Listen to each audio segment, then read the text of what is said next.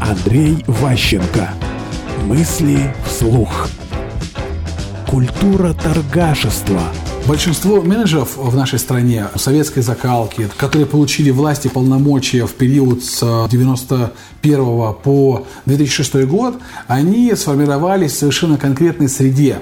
И эта среда подразумевала, что необходимо у кого-то что-то отобрать, это что-то продать дорого и э, на проценты получившиеся жить создавать, созидать, строить, рисковать в процессе инвестиций – это отдельная культура, которая формируется только сейчас.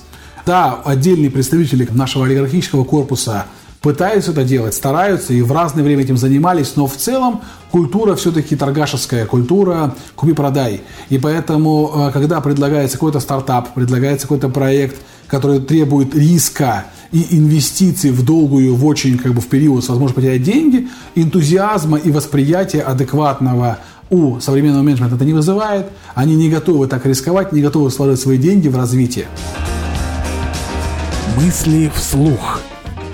Слушайте новые выпуски и ищите аудиокниги Андрея Ващенко на Литресе.